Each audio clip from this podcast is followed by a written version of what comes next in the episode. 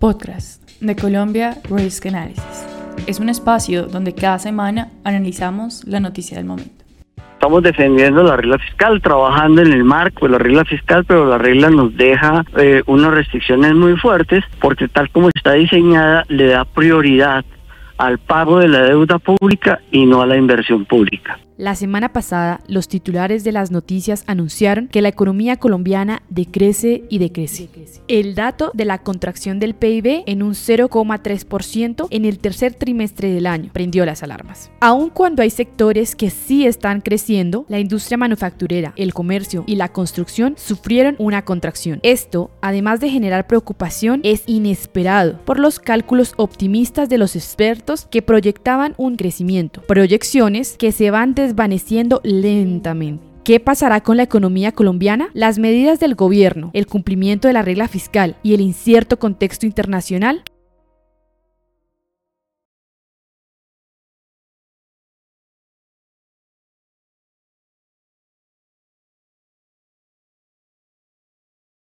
Hola y bienvenidos nuevamente a Podcast. Yo soy Catalina Bobadilla y hoy está conmigo Valentina García, analista junior de Colombia Risk Analysis. Hoy hablaremos sobre las alertas que se prendieron después del anuncio del DANE de la contracción del PIB, las causas detrás de ello, la respuesta del gobierno y lo que podemos esperar para la economía colombiana.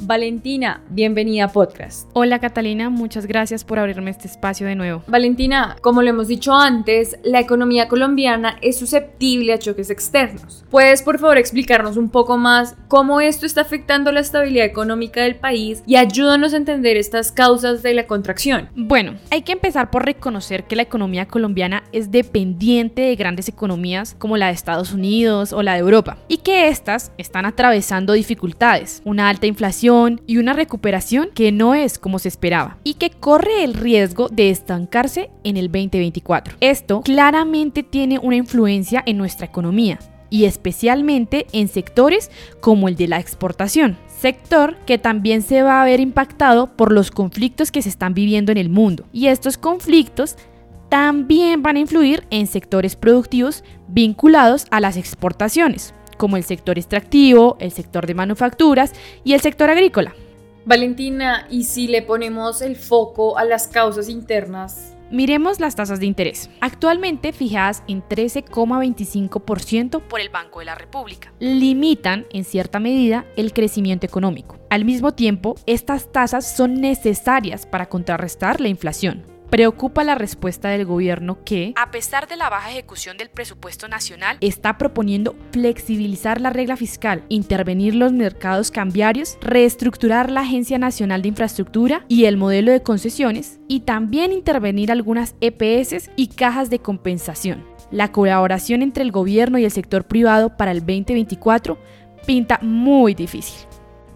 Después del anuncio del DANI, las expectativas de los analistas varían, pero coinciden en que se deben tomar medidas que eviten repercusiones en la inversión y garanticen estabilidad a mediano y largo plazo. En podcast ya hemos hablado sobre la regla fiscal y vemos nuevamente que este tema sale a la luz.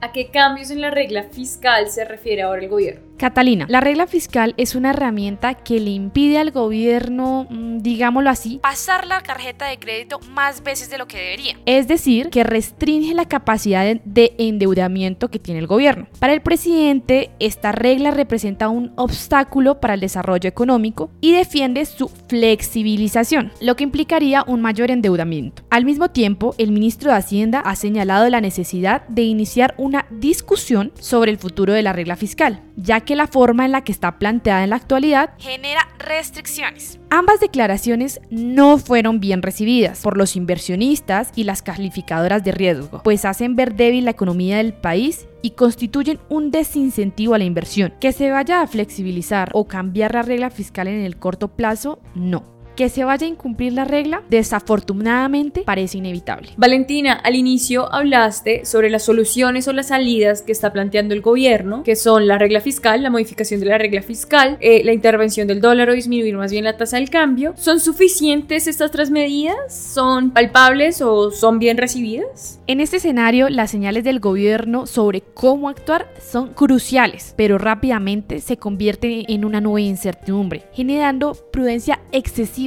por parte de los inversionistas. Los no economistas, el ciudadano de a pie y hasta los mercados dependen del relato que da el gobierno para comprender el estado de la economía y la gestión de estos asuntos a través de Twitter no es satisfactoria ni manda mensajes de tranquilidad o de estabilidad. Hablando de la disminución de la tasa de interés en varios de los productos de Colombia Risk Analysis, destacamos lo cuestionable que resulta que el presidente o incluso el ministro de Hacienda presione al Banco de la República para reducir la tasa de interés. Esto no genera confianza porque se aspira a que el Banco de la República sea una institución autónoma y que tome decisiones sin estar sujeto a presiones políticas. La falta de señales de confianza en este panorama es preocupante. A pesar de las declaraciones y discursos, persiste la incertidumbre sobre las acciones que el gobierno está adoptando ante la situación. Hasta ahora no conocemos ninguna iniciativa concreta que plantee alguna solución de manera explícita o fiable. Para cerrar, Valentina, hagamos un ejercicio hipotético en el que tú eres inversora. ¿Qué le pedirías al gobierno y cómo estas medidas te afectarían? Los inversionistas buscan seguridad económica y jurídica. Son conscientes de que los riesgos existen y la estabilidad, aunque deseable, no es predecible. Sin embargo, el gobierno de Colombia parece estar revolviendo el avispero y ahuyentando a algunos inversionistas que buscarán destinos relativamente más calmados. Es importante que el gobierno le meta el acelerador a la inversión pública, especialmente en los proyectos de infraestructura y en la seguridad de las empresas que promueven la inversión en los territorios, constituyendo así una fuente significativa de ingresos y un motor esencial de empleo. Cambiar en este punto el modelo de concesión del país, trasladar las responsabilidades de la ANI al DPS puede ser una medida socialmente astuta, pero genera más dudas que certezas para los inversionistas internacionales, cuyos fondos serán imprescindibles para llevar estos proyectos a cabo. El ruido que deja el anuncio del DANE es alto y se necesitan decisiones del gobierno que sean más certeras sobre las medidas que propone para que la claridad no se quede a medias entre 140 caracteres. Por ahora, Valentina, muchas gracias por tu análisis. Muchas gracias Catalina por abrirme nuevamente los micrófonos de podcast. Un saludo a todos tus oyentes. Posibilidad como eh, con estos aviones de despegar que entonces permitan ese despegue bajando la tasa de interés. Y hasta aquí este episodio de podcast.